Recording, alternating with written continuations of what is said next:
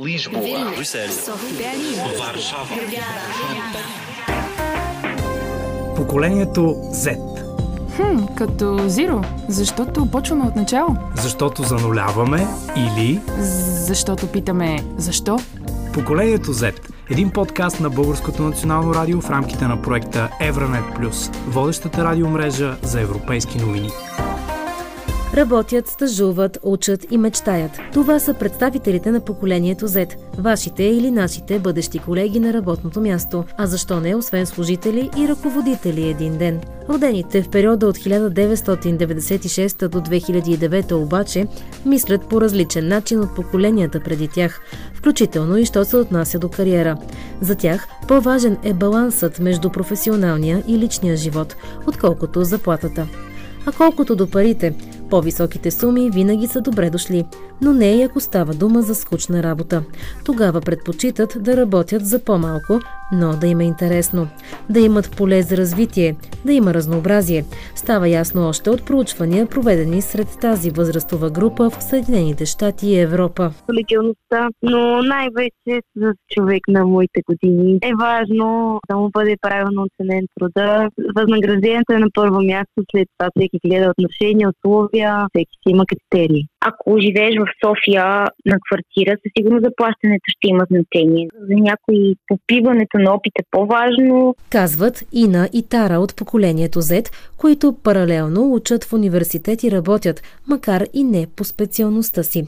Често срещан сценарий при по-младите, твърди Никол, представител на предишното поколение Y, която се занимава с подбор на кадри. Хората почват да си търсят работа от 22 годишни, не започват от 17, както примерно аз съм си търсила. В момента се ориентират основно да търсят повече пари рядко специалността си. А какви са хората от нейното поколение, така наречените милениали? Като че ли имат малко повече трудов стаж за гърба си. Било то като сервитьори, бармани, било то като хора, които са пътували в Америка на бригади. Тези под 25 годишна възраст имат нужда от опит, докато преди време ние на 25 години като че ли имахме тази ориентация какво да се занимаваме. Докато те те първа започват и опитват почвата и вече след 27 имат идея. Според мен хората под 25 годишна възраст все още търсят себе си. Повечето от нас вече имаме завършено образование или пък сега учим второ такова, но това образование най-вече ни развива като личност.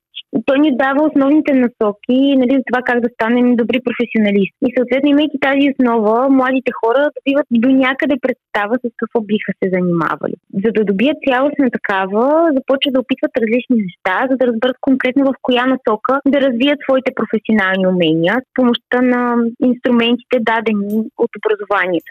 Те ни поставя пред хоризонта на това ние да решим по кой път да поемем и вече с инструмента на опита да имаме капацитета да станем едни професионалисти. А, много млади хора се насочват към стажа като начин да добият този опит и да преценят добре с това ли искам да се занимавам. Казва Тара, която е следвала и в чужбина в рамките на Еразъм Плюс, водеща програма в областта на образованието на Европейския съюз.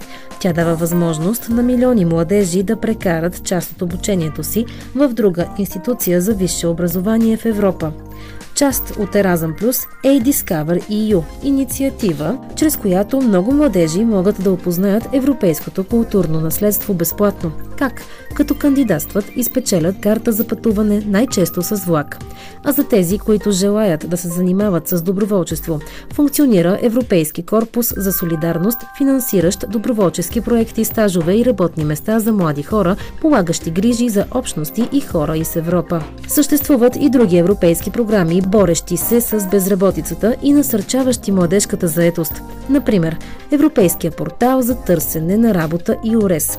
Платформа, събираща на едно място обяви за свободни позиции от работодатели от всички страни в Европейския съюз, както и от Норвегия и Исландия. И чрез Европейския алианс за професионална подготовка, където акцентът е върху стажовете в дигиталната и зелената сфера.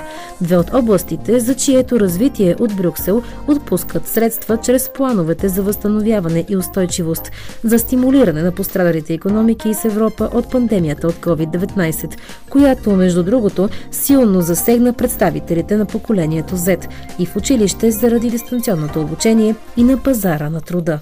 казал COVID, А както ни показа и COVID-19, ако си в сферата на културата, туризма, губиш клиенти и едва оцеляваш до края на месеца.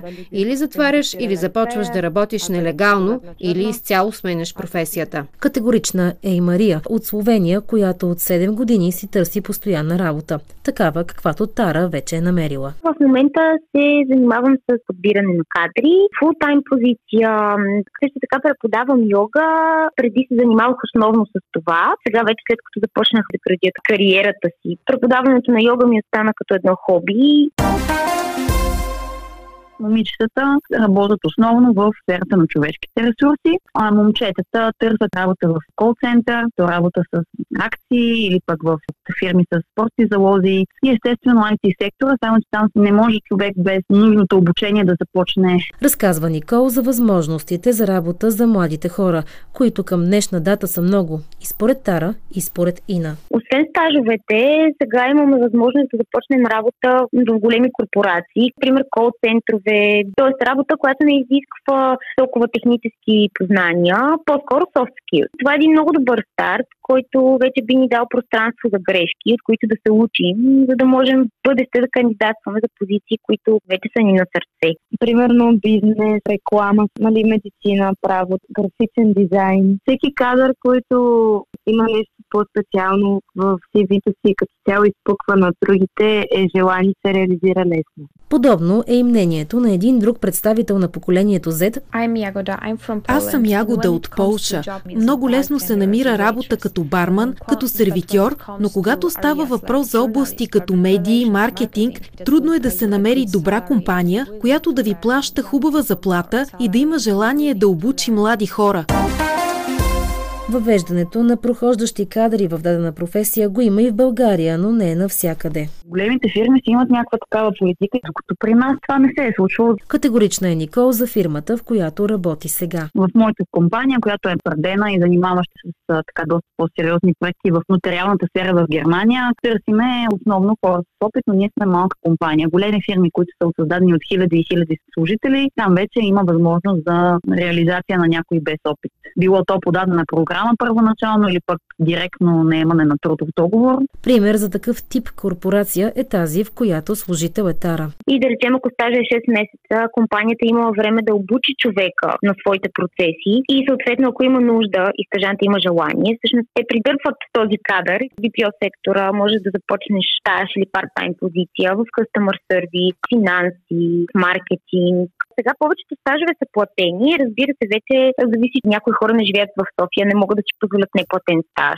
Малко стажове се плащат като цяло. Трябва да съгласим шефовете. Студентският труд е най-любим. Казва Ина, чието житейски опит в сферата на стажовете е различен. Тя ходила в една болница и те ми казаха едва ли не, че аз трябвало да плащам за това, че те ме обучават.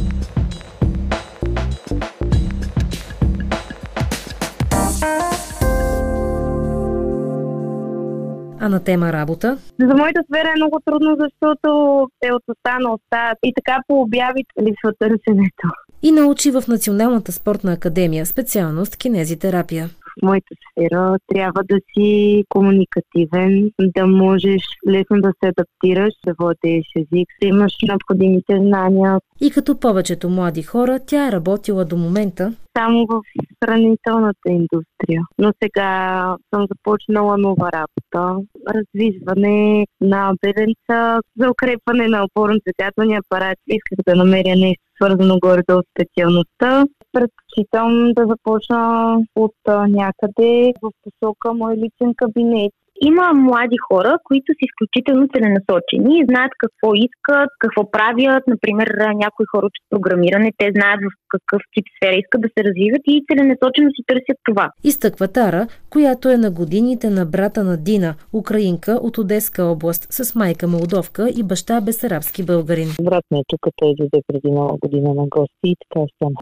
Разказва Дина, която от 10 години живее в България и която е впечатлена от помощта, която страната ни подпомагане оказва на бягащите от войната в Украина. Всеки помага с каквото може. Не може да се разчита, че всички тези хора, които си дошли, ще бъдат трудоустроени. Предлагат зайки специалисти. Не съм много сигурна, че ще запълнят нишката, защото мъжете основната част остават там. Брат ми, примерно, той пък от хората, които ги е заварила войната, чужбина. Възможности за работа за беженците от Украина предлагат и наши сънародници. Докато чакахме за регистрация на брат ми, един човек предлагаше работа в производство на силиконови форми. Примерно една жена търсеше една, която да я почиста няколко пъти там месечно. Едни казаха браво, че по този начин поне помага, другите я заплюха, че плащала съвсем малко преди войната хората от моето поколение идват тук да учат и търсят първо работа, която не изисква някакви професионални умения, примерно в кафета, листовки, магазините.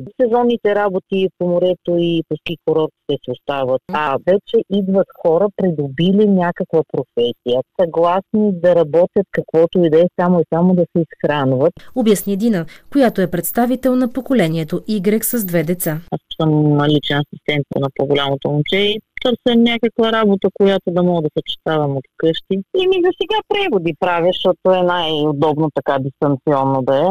Работата от дома често търсят и от поколението Z, казва Никол, която също е майка. И да можеш да почваш работа с интервала между 8-10 си фиксирана обедна почивка. Младите хора търсят работа с гъвкаво работно време, особено ако, да речем, се ще учат. Имаме лекции, няма как.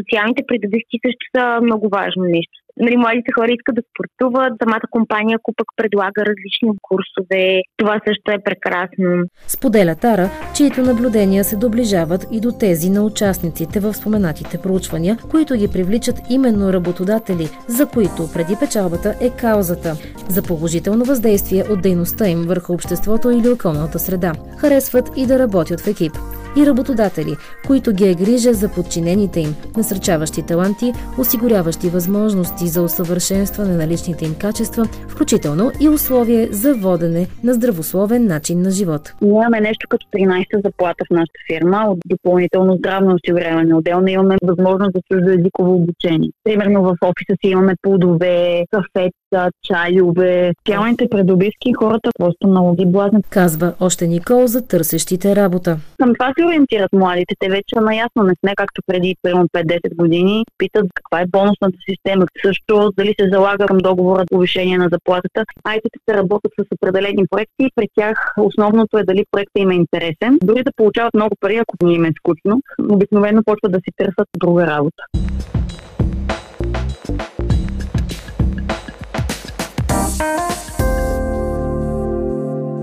Именно информационните технологии привличат и вниманието на младите, като един от най-бързо развиващите се сектори в световен мащаб. Може би това е очаквано, все пак поколението Z е дигитално. Не познава живот без интернет, без техника. Към IT сектора и дори момичетата.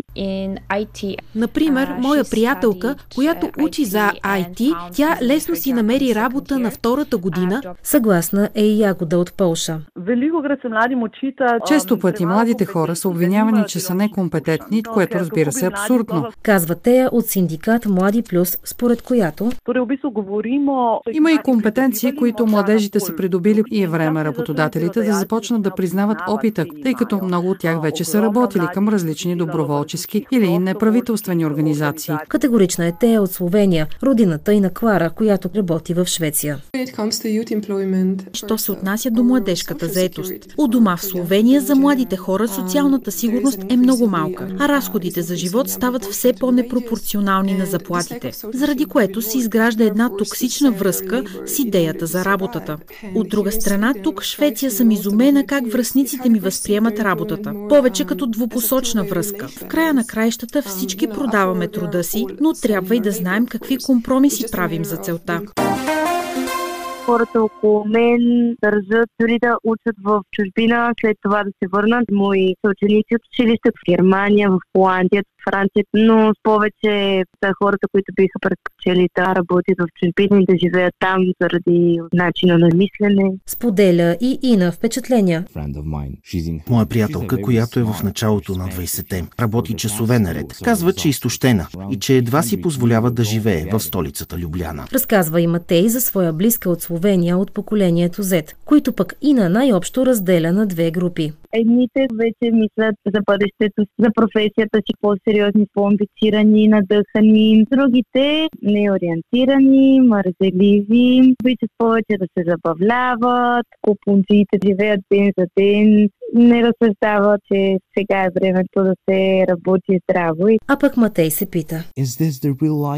Това ли е истинският живот за 20 годишните, изпълнен с невъобразими предизвикателства в различните етапи? Ние сме в преломен момент, в който всичко, за което се сетиш, е важно. Образованието. Да започнеш да градиш кариера, докато работиш на нископлатени студентски позиции, да си независим и да се изнесеш от вас, да направиш контакти или да пътуваш, за да натрупаш житейски опит. И докато осъзнаеш всички тези важни неща, времето ти изтича, парите свършват и дори си изтощен, преди да започнеш да живееш истинския живот. По темата работи Зорница Близнашка.